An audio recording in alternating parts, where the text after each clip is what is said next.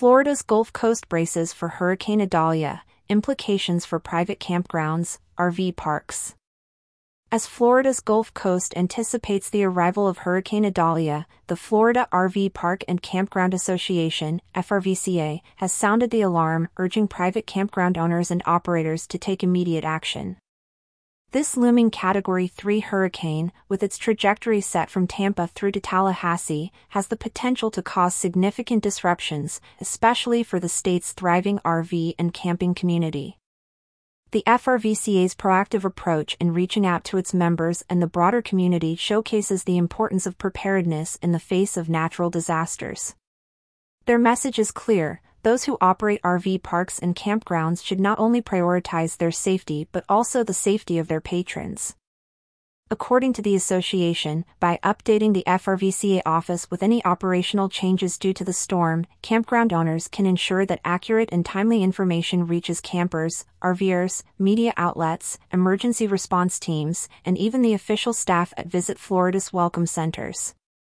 Beyond the immediate threat of property damage, businesses play a crucial role in ensuring the safety and well being of a unique demographic, the RV community. Many travelers, both residents and tourists, rely on these campgrounds as temporary homes or vacation spots.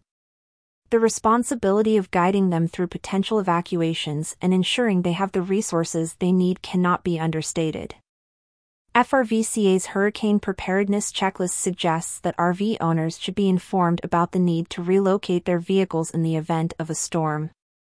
Campground operators should also be ready to assist, providing information on evacuation routes, nearby service stations for fuel, and even potential refunds for those who've paid their rents in advance.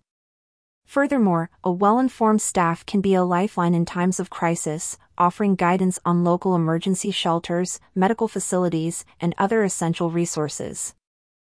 RV owners should be required to remove their RV when a named storm is predicted to make landfall. The community owner should have an action plan to assist each RV owner to pack up and move out. The RV owner will need to know the evacuation routes for the area, the checklist indicated.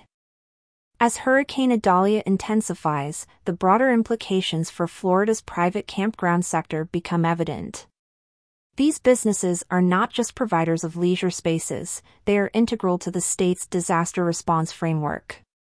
By collaborating with associations like FRVCA and staying informed, they can ensure the safety of countless individuals while also safeguarding their enterprises.